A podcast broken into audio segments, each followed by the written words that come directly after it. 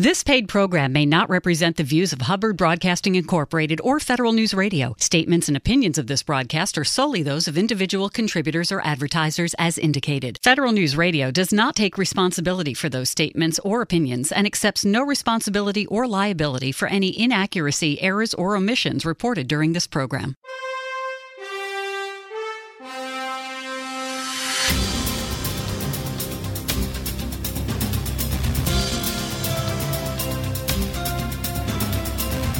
Welcome to the Business of Government Hour, a conversation about management with a government executive who is changing the way government does business.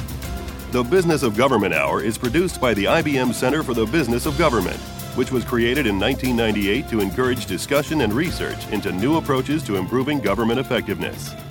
You can find out more about the center by visiting us on the web at businessofgovernment.org. And now, the Business of Government Hour. Welcome to the Business of Government Hour. I'm Michael Keegan, your host. As part of the General Services Administration, the Federal Acquisition Service, or FAS, works to deliver comprehensive products and services across government at the best value possible. How does FAS push efficient and effective buying practices through category management? What is FAS doing to help agencies make the right acquisition decisions? And what does it mean to be the executive in charge of the professional services category? We'll explore these questions and so much more with our very special guest, Tiffany Hixson, Regional Commissioner for the Northwest and the Arctic within the Federal Acquisition Service of GSA. Also joining our conversation from IBM is Kunal Suryavanshi. Well, Tiffany, welcome to the show. It's great to have you. Thank you. I'm very happy to be here. Kunal, welcome back. Glad to be here. So, Tiffany, before we get into specifics around your portfolio, could you give us uh, an overview of the mission of uh, the U.S. General Services Administration's Federal Acquisition Service, FAS? How is it organized and how has it evolved to date? Well, the Federal Acquisition Service is uh, within GSA is responsible for acquisition government wide, and what we primarily focus on is providing acquisition vehicles, um, contracts, because we also provide vehicles. That's our mission. It's all procurement, all acquisition, all the time. And uh, over time, uh, FAS has actually evolved, um, and the Federal Acquisition Service was actually established in 2007. And out of legacy organizations that were the Federal Technology Service, and also the Federal Supply Service. Well before my time um, at GSA, um, I joined GSA about five years ago. By the time I joined GSA uh, and the Federal Acquisition Service, uh, FAS uh, as an organization really had its foundation in place, is organized really today, uh, is organized around categories of spend. So you have multiple roles within FAS. Um, could you tell us more about your duties and responsibilities, and uh, could you describe the portfolio you lead and how you support sure. the overall mission of GSA? Yeah, I have a number of jobs at the moment. Uh, I think that's just a yeah, or quadruple headed or something like that. My day job is what I like to call it. Um, exactly is the uh, as the assistant commissioner for uh, a new portfolio, a new organization within the Federal Acquisition Services, which is the Office of um, Professional services and human capital categories. That's a really long title. Yeah, so we do have an acronym for that, like all good government organizations do. um, and so I oversee uh, for FAS all contract programs uh, that support professional services or human capital um, services. So basically anything that's a service that's not IT um, or construction related is under my portfolio of work. And that includes the professional services schedule, the OASIS multiple award contract, the HCATS multiple award contract, um, our human capital schedules, of which there are two um, one that's focused on temporary services and one that is focused on traditional human capital services. In addition, my organization oversees the Smart Pay program that provides the federal government with fleet travel and purchase card uh, services, and that supports about 3 million cardholders. So it's a, a very broad portfolio of work. So, what does it mean to be a regional commissioner? That's oh yeah, title. that's another job yeah, too. Uh, right now, um, in terms of being dual hatted, um, I also serve as the regional commissioner for FAS for the Northwest Arctic region out of Seattle, Washington, um, and so I, I, really am the face to the customer in the Northwest, um, and really facilitate connections across the federal acquisition services to other portfolios. So, for example, if I've got a customer uh, in the Northwest that has an IT related requirement, it's me and my team that supports making sure that Mary Davie and her team, right, um, are supporting that customer. But we're really the face to them and help facilitate their requirements. Same for fleet. Mm-hmm. um, or property uh, disposal and that kind of thing. So, so with such a, an expansive portfolio, uh, what are your say top management challenges, and how have you sought to ad- address those challenges? Uh, for this year, given that the organization is brand new, starting a brand new organization, what really is effectively a, a business, right, uh, within the Federal Acquisition Service, we are fee for service, and so just getting the basic foundation in place. And what does that mean? Because a lot hmm. of folks may not realize that you're not appropriated. That you we are not appropriated. Yeah. We are fee for service. Um, so I've got to figure out, just like all good businesses, how to cover my costs, uh, make sure that we're being efficient, effective, delivering the best value for uh, the services that federal agencies need in that space. Um, so the challenges this year really have been about you know the fundamentals. Uh, what's our budget? How many FTEs? How many employees do we need? How many team members really to be effective? Policies, procedures. How do we want to do our work? Um, part of the goal of aligning most of the parts of my organization came from other parts of FAS, and so across multiple portfolios. And so we're really trying to build um, who are we? What's our vision? What do we want to accomplish over the next three years? Um, and how do we do that as a team? Um, everyone's coming from their you know own or legacy, really organizational perspective. So it's you know if you had to start a new company it's all those challenges so along with those challenges that you've mentioned um, you know there can also be unanticipated and unexpected surprises mm-hmm. to that end what has surprised you most since taking on this current role in terms of setting up a new organization, I, I, actually haven't had a lot of surprises. Wow. For some reason, I always get myself in these positions where um, at the with the Department of Commerce uh, many years ago when I worked there. I established a, a number of new organizations and new government wide contract programs. I then moved to DHS um, and helped to establish a number of new contracting offices there.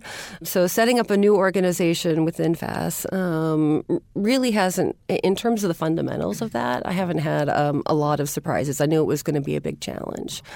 I think, in terms of what has surprised me uh, since I've joined GSA, as a customer of GSA's before I, I, joined it, I thought I understood really what FAS did and the services that were available to me, you know, as a federal agency customer of GSA's.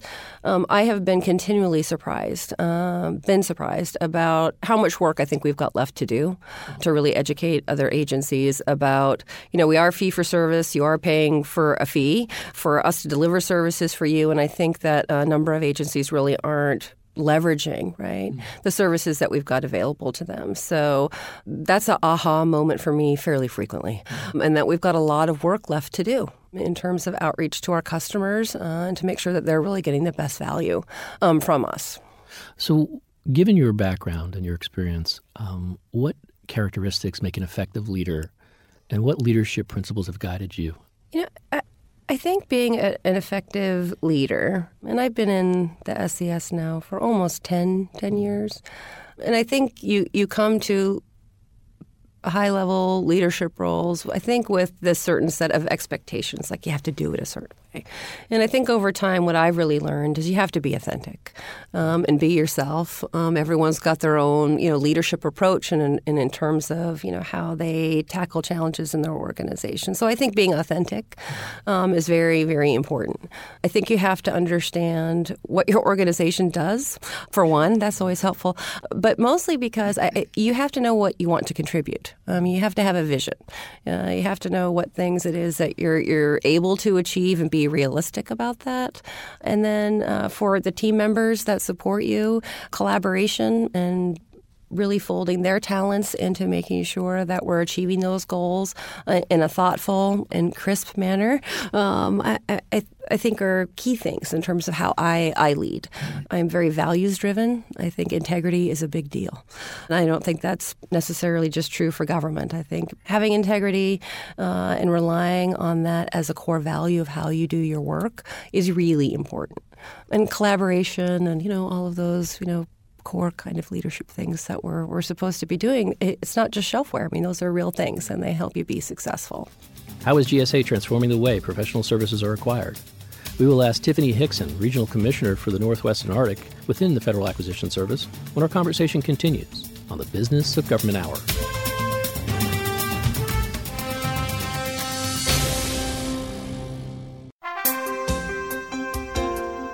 Latest edition of the Business of Government magazine delves into a diverse set of topics and public management issues facing us today. Hi, I'm Michael Keegan, the editor of the Business of Government magazine, and with each edition, I present the leadership stories of a select group of public servants and complement their frontline experience with practical insights from thought leaders, merging real world experience with practical scholarship. Check out the latest edition of the Business of Government magazine and find out. Download or order a free copy at businessofgovernment.org.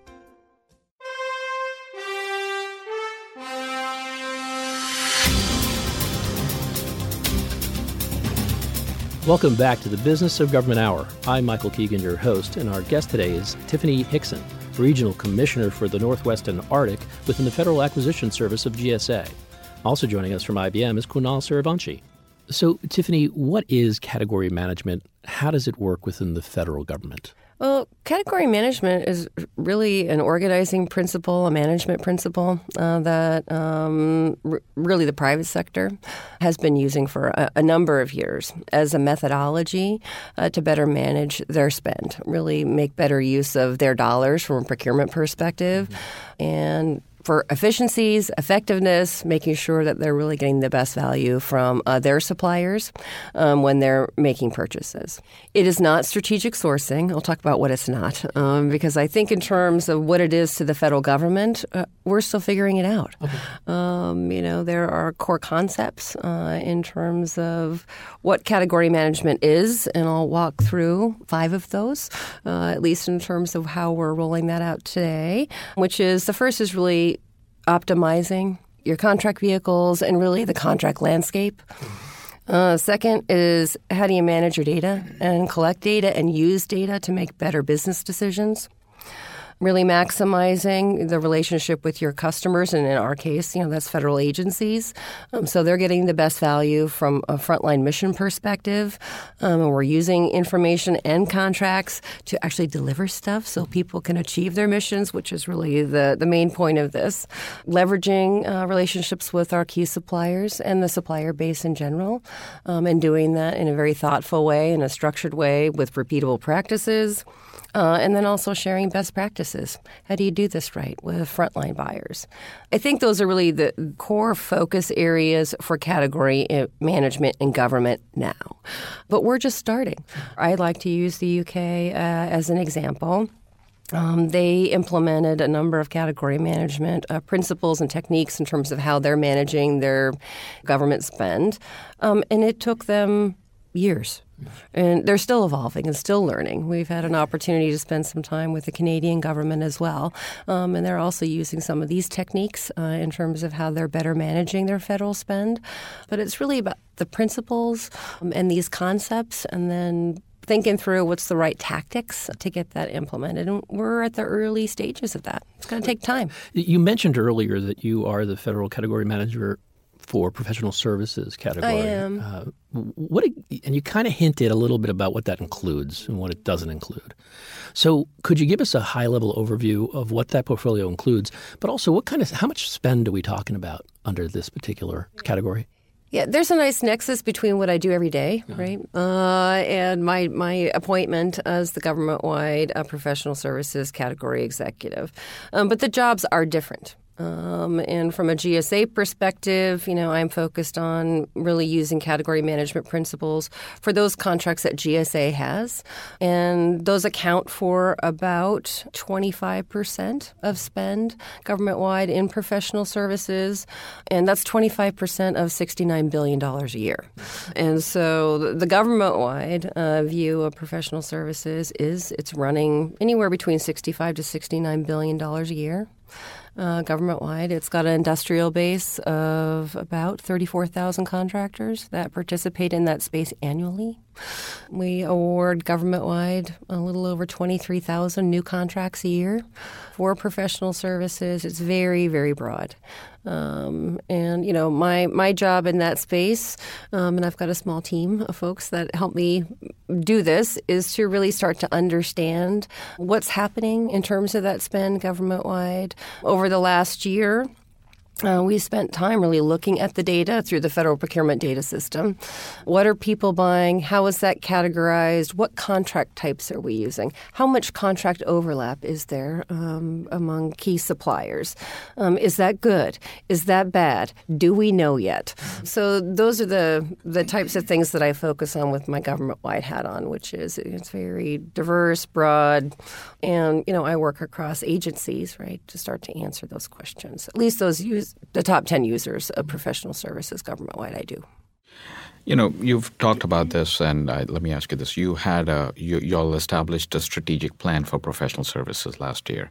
Uh, what are the key areas of focus in this plan, and what are your strategic goals that frame this vision for this government-wide effort? And who are the top agencies that help you formulate your strategy? Sure. And uh, actually, that's our second attempt at a strategic plan, right? Uh, well, it's new, right? So we learn a lot every year. And in developing this last strategic plan, we worked with uh, the Department of Defense and each one of their major services, uh, including the Army, Air Force, Navy, and what I like to call the fourth estate, right, which is everybody else, in working through what their priorities are uh, within a, a category management framework, right?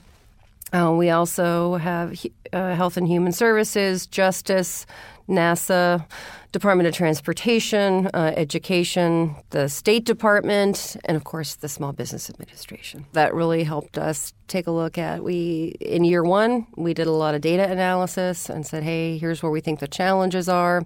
What do you all think?" Uh, and then developed um, our, our last strategic plan. So the key issue, really, for all agencies in government for professional services is really the requirements.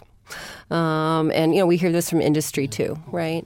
Um, how do you write a good requirement? What are the right contract vehicles to use? How do you price that well? How do you compete it so you're really getting um, proposals that come in that um, provide you with a choice uh, in terms of best value to deliver that particular mission requirement?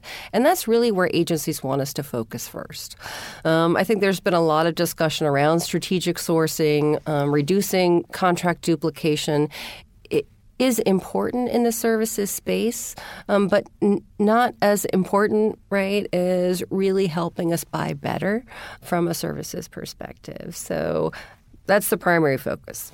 We are looking at reducing contract duplication not necessarily the number of contractors that are participating, you know, in the market, but really how do we rationalize the number of contracts that are out there? Mm-hmm. So if you know you've got 1,000 contracts, and let's say they're all IDIQ contracts that are effectively buying the same thing, right? How do we start to think through how we can kind of fix that problem to reduce administrative overhead and costs for industry? Um, so those are two major areas uh, of focus for us. We also, as we're we're starting to think through implementing new strategies. Uh, ensuring small business participation that we're achieving public policy objectives um, as we implement new initiatives is also a key area of focus for us. Tiffany, you mentioned that you're trying to better analyze what goes into your spend.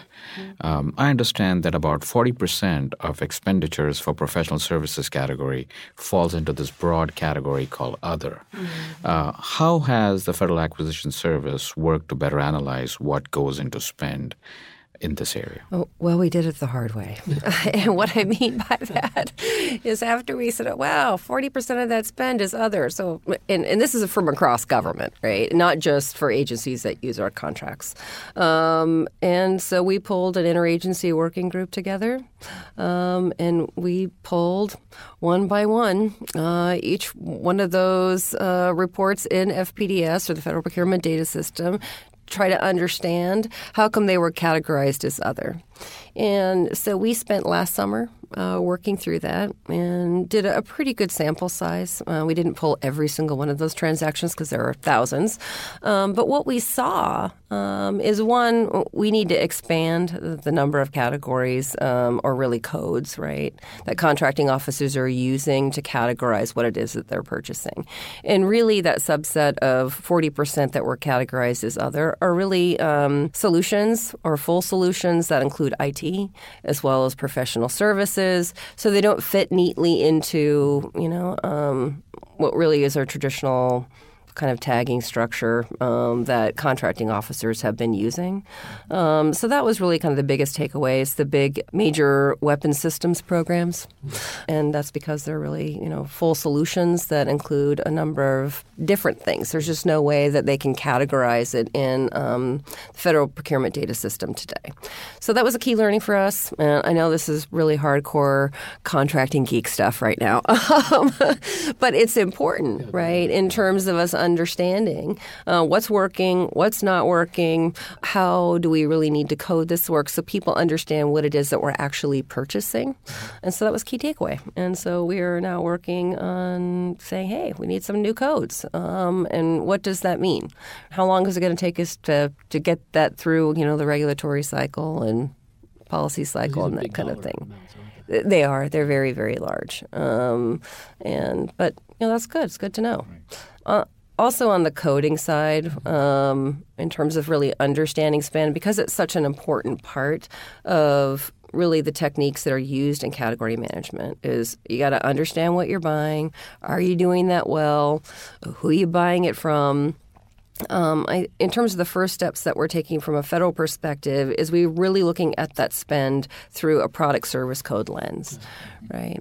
But industry sees their participation in the market through a NAICS code lens, right? We even have them register through you know, SAM, our central contract registry, using NAICS codes.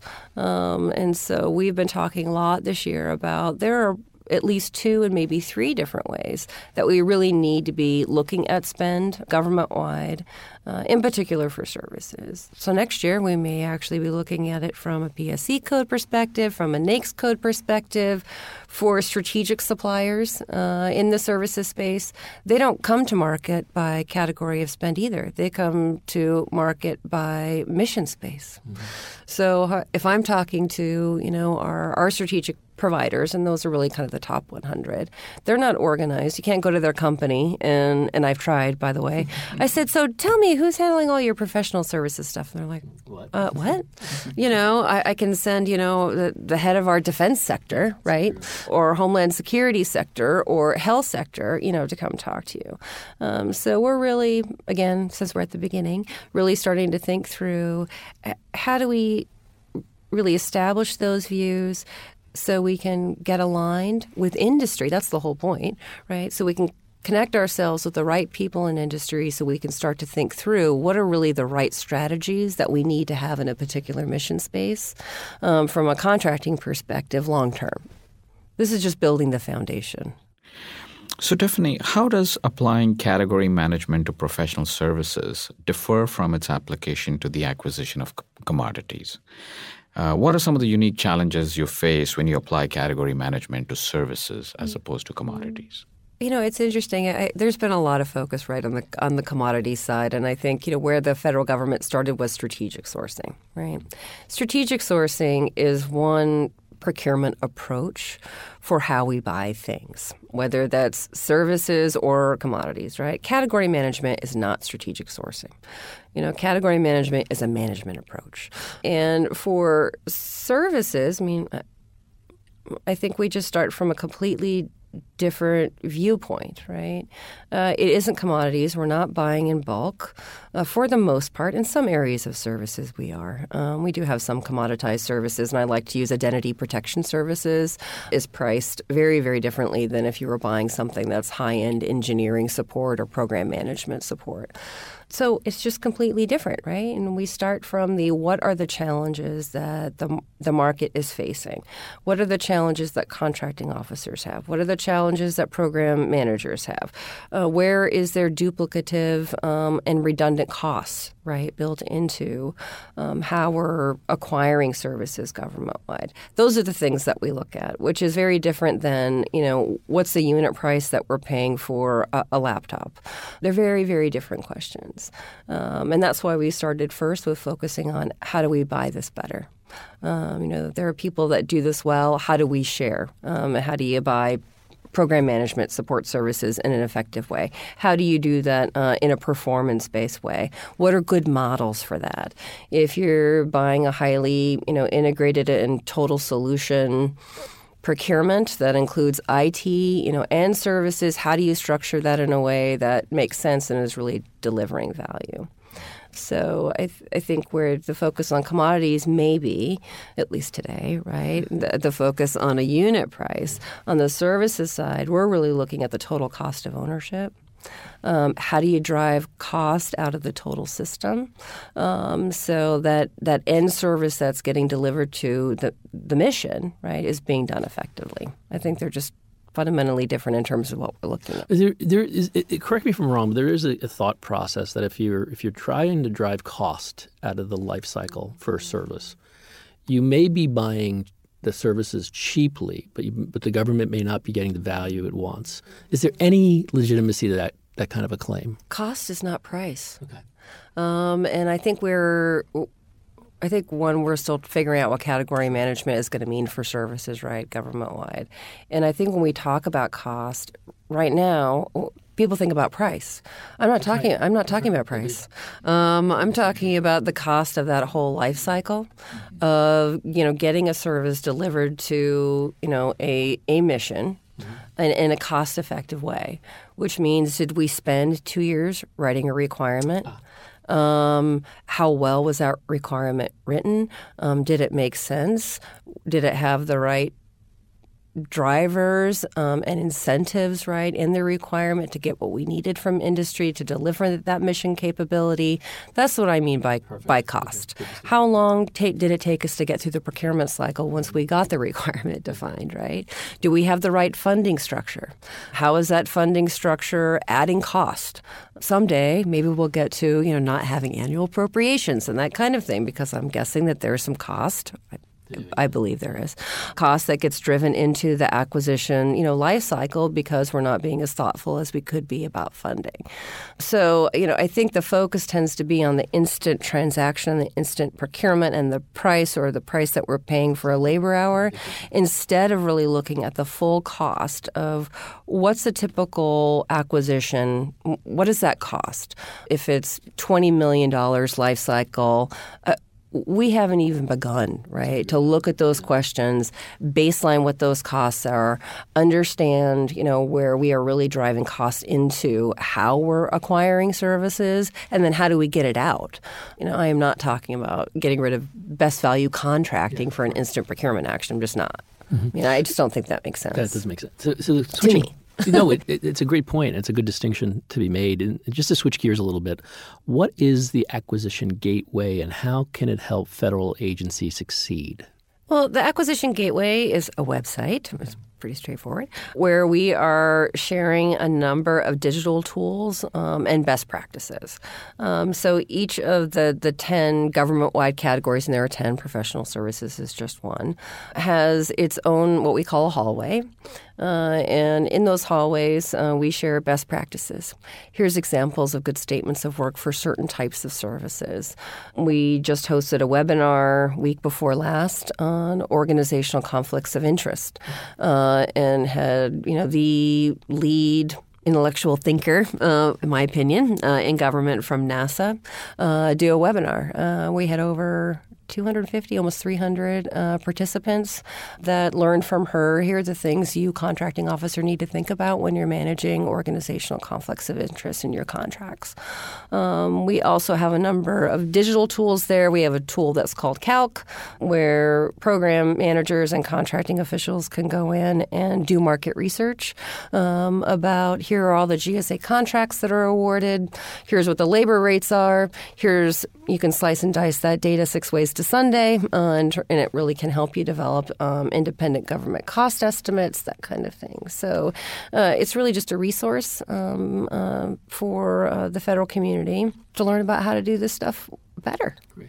Um, industry also has access uh, to the gateway, um, and so we're sharing more information with industry as well and looking for their feedback. How is GSA reducing contract duplication? We will ask Tiffany Hixson, Regional Commissioner for the Northwest and Arctic within the Federal Acquisition Service of GSA, when our conversation continues on the Business of Government Hour.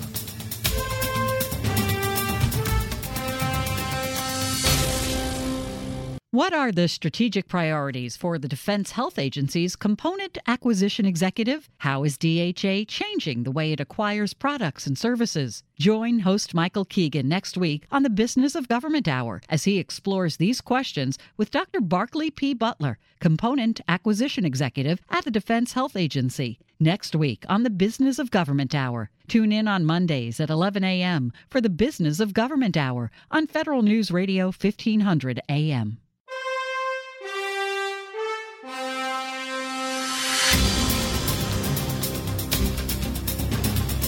Welcome back to the Business of Government Hour. I'm Michael Keegan, your host, and our guest today is Tiffany Hixson, Regional Commissioner for the Northwest and Arctic within the Federal Acquisition Service of GSA. Also joining us from IBM is Kunal Suryavanshi.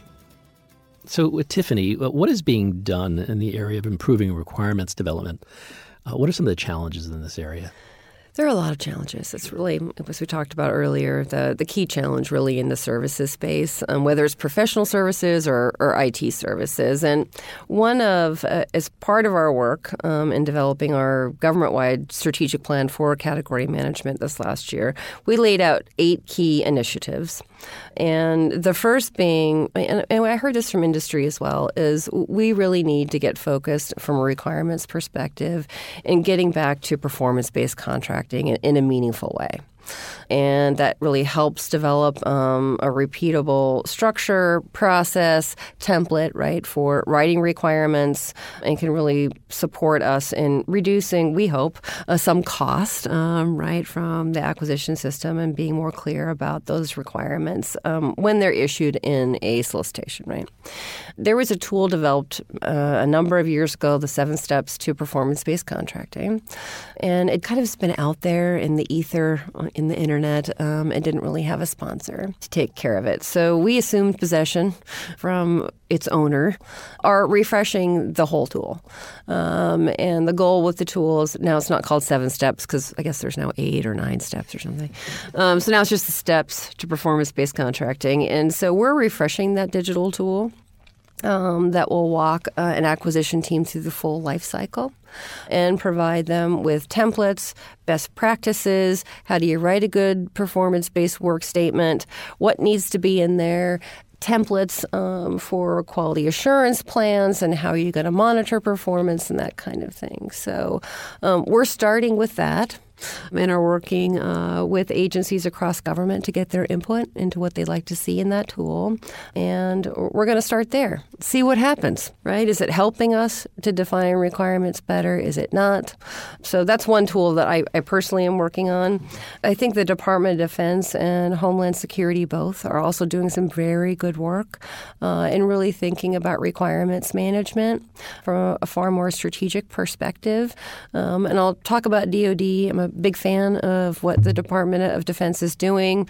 Not to speak for Ken Brennan, but I'm a big fan of uh, what what they are doing over there. And, and they have developed um, a services acquisition workshop, which is a facilitated three day session where a whole acquisition team comes in and uses some of these techniques uh, in, in performance based contracting.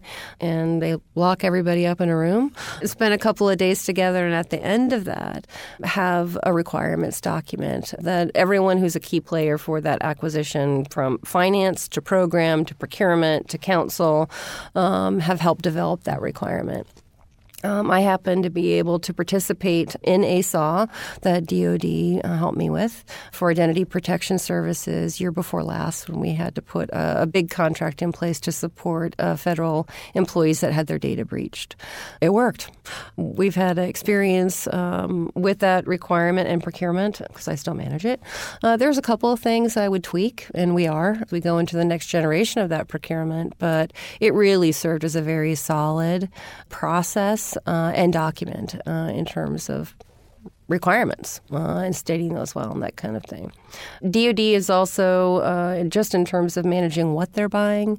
Um, they've got a I'll probably get the acronym incorrect, but uh, Services Acquisition a Review Board, mm-hmm. um, where they're actually looking at from a demand management perspective before you can go out and buy something and even get to doing a services acquisition workshop that supports an individual procurement is looking at why are you buying this? Yeah. What do you need?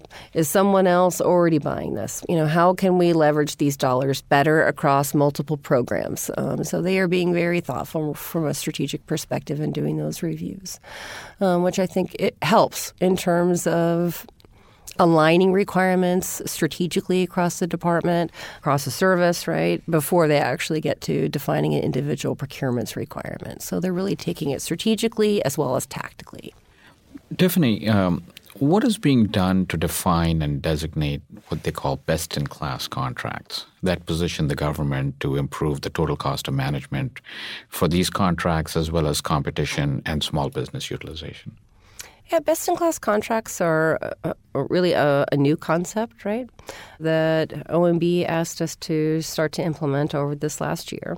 And so each category is looking at government wide contracts that have certain good attributes, right? Um, they were developed by an interagency working group, right? So they reflect requirements from across government. Uh, we're able to get pricing information. Industry was, you know, a key partner from a market research perspective and, and getting the procurement done uh, in, a, in a thoughtful way. So, based on the criteria that OMB has laid out for us, we've started first with government wide contracts and working to designate them um, as best in class where they meet the criteria. In the professional services space, government wide, OASIS um, and OASIS Small Business have been designated as best in class. Our Smart Pay contracts, both Smart Pay 2, which is our current contract for uh, uh, purchase, travel, and fleet cards is a best in class contract. Almost all agencies use that contract government wide. Smart Pay 3, which is on the street now, uh, being recompeted, uh, will also be a best in class contract. My GSA hat on, I also manage HCATS and uh, HCAT small business. Those have been designated as best in class contracts. So that's as far as we've gotten on the services side. You know, you, you mentioned the importance of industry. Industry is really integral to the success of category management. Mm-hmm. Would you tell us more about your supplier relationship management strategy?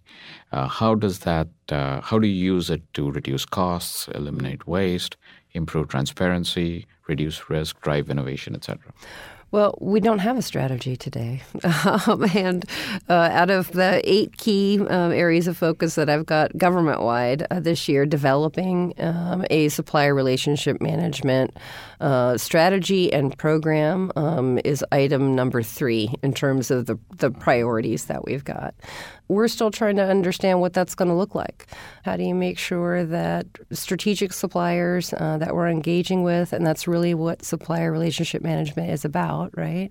How do we get their feedback? How do we, in a structured way, government wide, it's really hard. Um, no one's done it before. How do you align the challenges uh, and leverage your strategic partnership with those those key suppliers and align their feedback to what's happening from a mission space perspective, right? And so we're working with industry right now on what that really needs to look like. We've spent a lot of time talking to small businesses as well as mid sized companies in terms of getting their feedback about how they want to have a voice, what their concerns are from a government wide perspective, what the challenges are that they face in terms of competing in a services market across government. So we're just getting that feedback. Uh, and my goal is by the end of this fiscal year that we will have a, a real, you know, supplier relationship management strategy and program um, that we'll be able to discuss with industry next year given the change in administration, I'm waiting for our, our new leadership, right, to get in place so we can get their feedback before that gets rolled out. So we're at the very, very early stages. You know, one of the biggest roadblocks in acquisition services the number of protests by contractors who have lost a federal contract. And just for our audience, if uh, you have a bid in and you lose, you can protest um, if you're a vendor. So I was astonished because I'm kind of dating myself too. When I first got in, when I my previous hat in consulting, it was almost verboten as a strategy to protest. And in 2008, I was astonished by the numbers. It was like 1,600 protests. And now, in 2015, it's almost 1,000 more. It's 2,600 protests. So, to what extent has protest become a fact of life? And how can agencies, you know, factor in the costs associated with protest into the acquisition life cycle?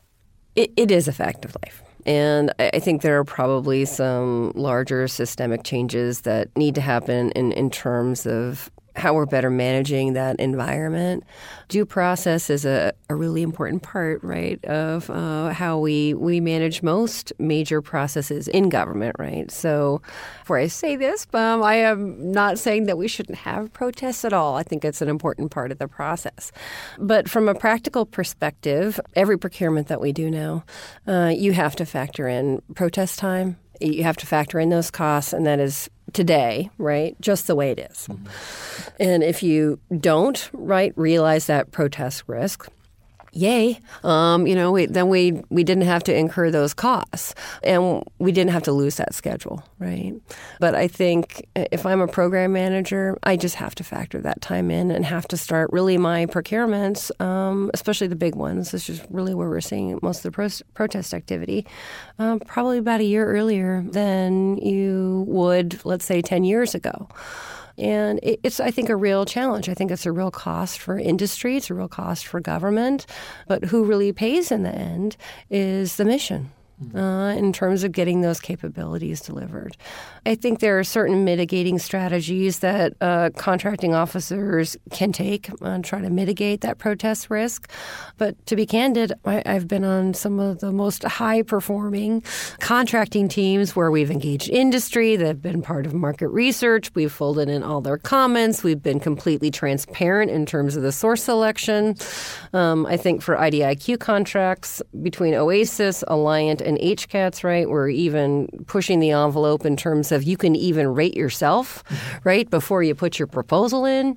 And that still has not mitigated uh, the number of protests uh, that we're, re- we're receiving at the time of award. So I, I think it's a real challenge for the community to work through. You talked about IDIQ contracts. Uh, and you've also mentioned uh, your efforts to reduce contract duplication.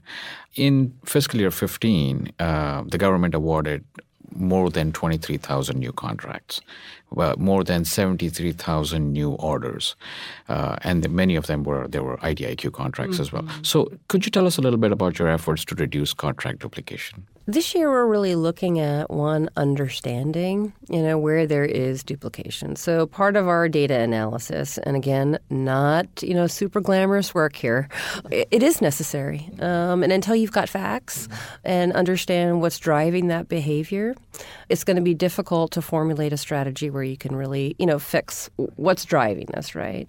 Contracting officers and program people aren't out there just saying, "Hey, I woke up this morning and let's go award a new IDIQ contract." Right? There's something underlying, right, this behavior. And based on what we've seen to date and the analytics that we've completed to date, there are a couple of things. For government wide contracts in the services space, it's either they don't have the right contract type. And what I mean by that is they don't allow for cost reimbursement contracts. Um, we do have government wide contracts that um, and schedules in particular that you know are labor hour based, you know that kind of thing. So there are some challenges there, even in terms of that pricing type. They don't have the right industrial base. Right. So, in particular for our GWACs and our multiple award contracts, once we compete those IDIQ contracts, right, we close the door. Mm-hmm. Um, and so, if you're a buyer and you're a contractor, you want you've got an incumbent, you want to let them compete. They're not on that contract well, I don't want to use that contract. So, what you end up doing, or you don't see your scope, or you don't understand the scope of existing contracts that are out there. And so you're left with the, you know, I'm trying to achieve these five goals. There is no contract out there that achieves these five things for my agency. So, I'm going to go do my own. And that's what I'm seeing in terms of driving the behavior. And I think in terms of how we fix that is that we've got to have contracts that actually meet all those needs right? Um, where industry can come in and out of a market when they want to participate, that we've got government wide contracts that can support that full range of contract types. So those contract vehicles are structured in, in a way that really is meeting the mission needs and what a contracting officer believes is needed to do that. I think that would go a long way if we had this, you know, nirvana, right, contract uh, that met all these needs. I actually think it's achievable. But we've got more work to do in, in thinking through how could one really accomplish that. You know, speaking about more work to do, um, could you give us an update on the uh, on achieving uh, the uh, cross agency priority goal for professional services category. Uh, do you anticipate the goals dramatically changing? Well, I, am like others, you know, waiting for um, some guidance. Yeah, so I can't speak for the the new administration. And today we are working within the current, you know, CAP framework, um, and we're making fairly good progress um, in the professional services space in particular for small business. Um, small business participation is, is a cap goal. Uh, for services, um, actually government wide, uh, there has been an increase in small business participation over the last four almost five fiscal years. So organically, even without you know the hey, let's get focused on this as a federal community, um, small business participation has been going up, which is good news. Uh, in terms of savings, I was very very conservative uh, in terms of identifying savings without a baseline, right, in terms of how we're measuring cost and cost avoidance and getting costs out of the system. It's fairly challenging to develop targets in terms of savings in the services space. We did have some opportunities uh, for doing that. Um, our Smart Pay contract, in particular, agencies get uh, rebates. Uh, when they use any of the card platforms. So there's about today about $272 million a year uh, in savings that we get. I mean, government wide, granted, that's a, a drop in the bucket, but it's a start and something that we can measure. So those two areas we're doing pretty well in terms of reducing contract duplication. Um, and what I'm talking about is master, you know, prime contracts, master contracts, that kind of thing. That's what we're focused on. Um, we're at the early stages of that, right? And based on policy that has come out from the Office of Management and Budget, uh, and also the president's recent uh, OMB memo, they have directed agencies to start to use existing contracts, um, which I think will start to drive behavior. And for those agencies like GSA that own those contracts, I think that it will also force us to really start to answer some of the questions around why agencies don't want to use them, what's not working um, about the contract. So it's a work in progress. So, you know, you can't do all the, you're doing a tremendous amount of stuff uh, government wide and in the regional commissioner role. So, but but you can't do it all alone, right? So I, I want to know what is the Category Management Leadership Council, and how does it help you? The the Category Management Leadership Council, I, am really there to help them. Okay.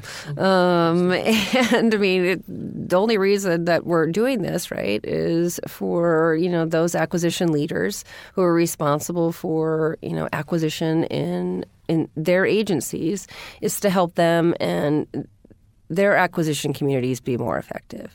Um, so they're really a sounding board and the requirements owners for me. Um, that's how I see it. And so when we go brief the CMLC, um, it's about here's what I heard from the federal community. And we do rely on the top 10 agencies that have the most spend in professional services, along with SBA, in providing that feedback. Um, I present that feedback to them and say, hey, this is where I think we need to focus this year, you know, and for services, again, where it's pretty strategic and pretty basic at this point. But it's their job to tell me you're on the right track, you're not on the right track, we agree, we don't agree, um, because they're the senior leaders that really are accountable and responsible, um, you know, for the management of their acquisition program. So that's how I view the CMLC, and they do give me that feedback, which is helpful. It's been very helpful. What are some of the key issues that will affect acquisition and procurement officers government wide? We will ask Tiffany Hixson, Regional Commissioner for the Northwest and Arctic within the Federal Acquisition Service of GSA, when our conversation continues on the Business of Government Hour.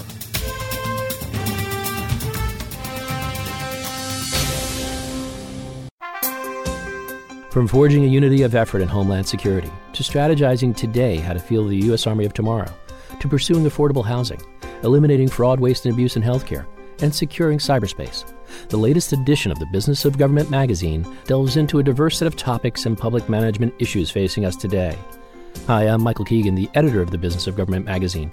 And with each edition, I present the leadership stories of a select group of public servants and complement their frontline experience with practical insights from thought leaders, merging real world experience with practical scholarship. The purpose is not to offer a definitive solution to many of the management challenges facing government executives, but to provide a resource from which to draw practical, actionable recommendations on how best to confront these issues. Check out the latest edition of the Business of Government magazine and find out. We bring you insights and interviews from government executives who are changing the way government does business. Download or order a free copy at businessofgovernment.org.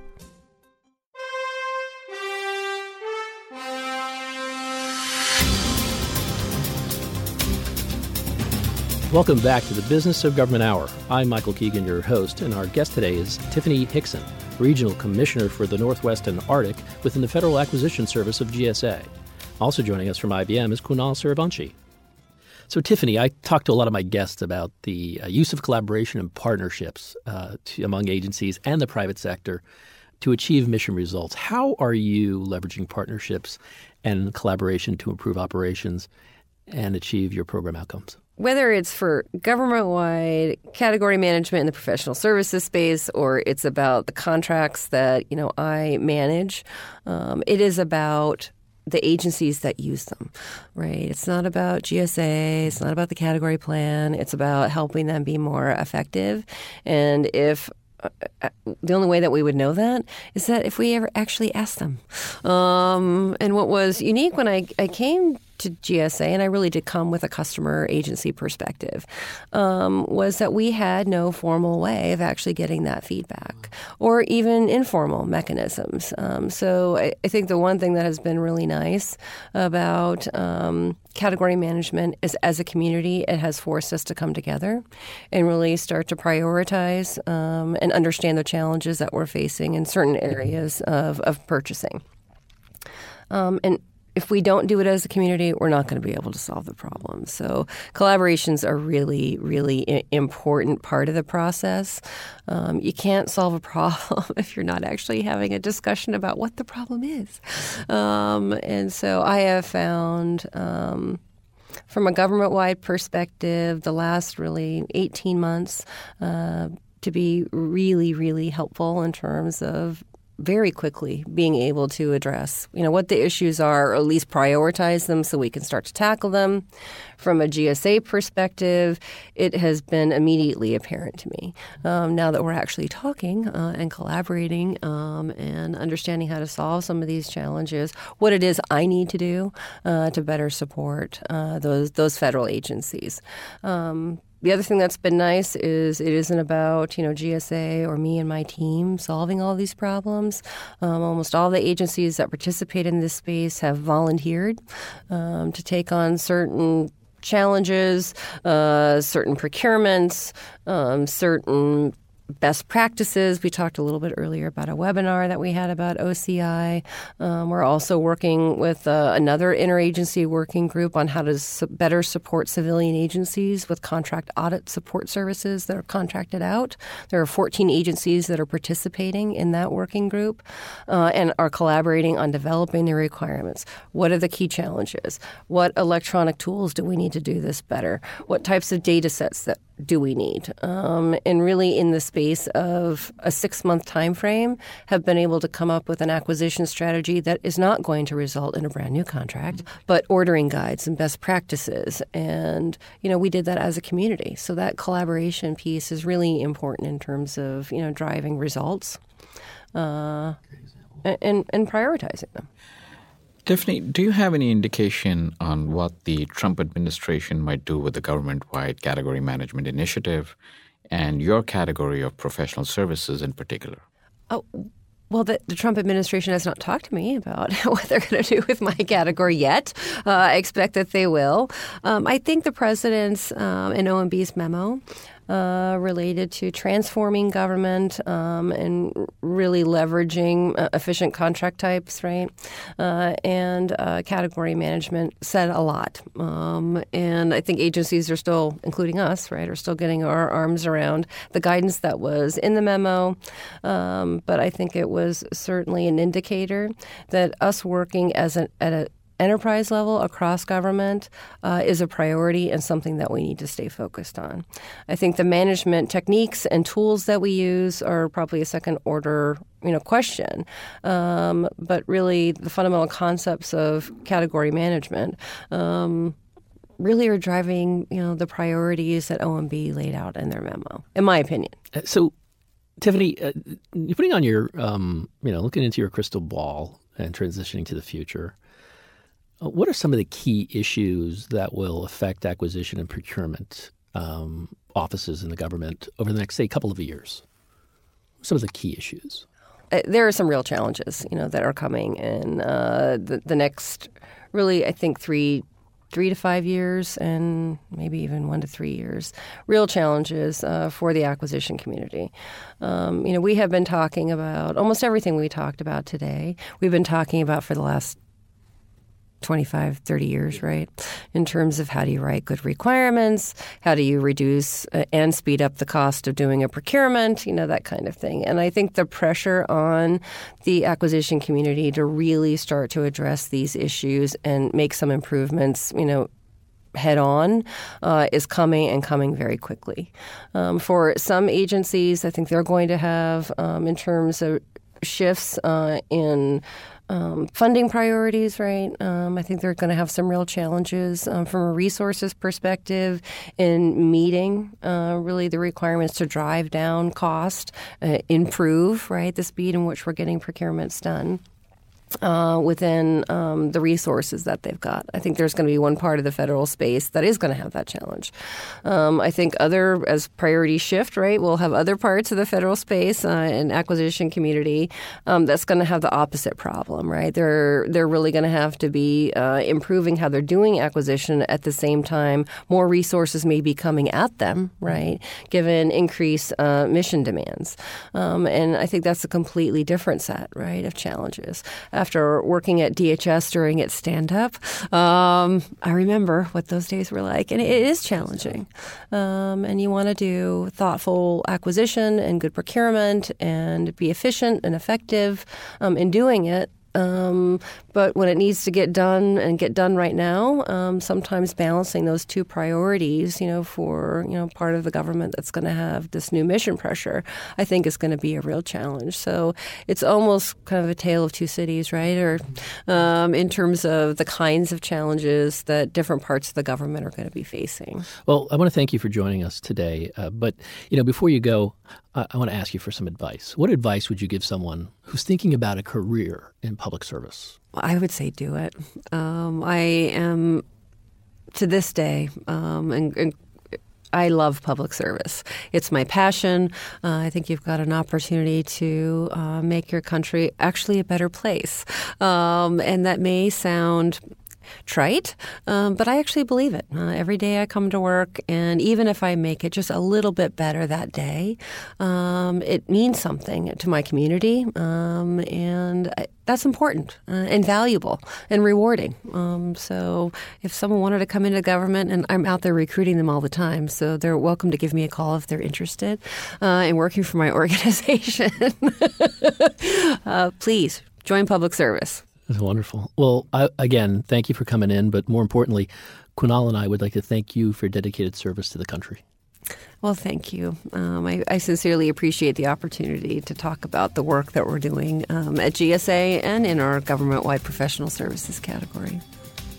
This has been the Business of Government Hour, a conversation with Tiffany Hixson, Regional Commissioner for the Northwest and Arctic within the Federal Acquisition Service of GSA. My co host from IBM has been Kunal Suryavanshi. Be sure to join us next week for another informative, insightful, and in depth conversation on improving government effectiveness. For the Business of Government Hour, I'm Michael Keegan. Thanks for joining us. This has been the Business of Government Hour. Be sure to visit us on the web at businessofgovernment.org. There you can learn more about our programs and get a transcript of today's conversation. Until next week, it's businessofgovernment.org.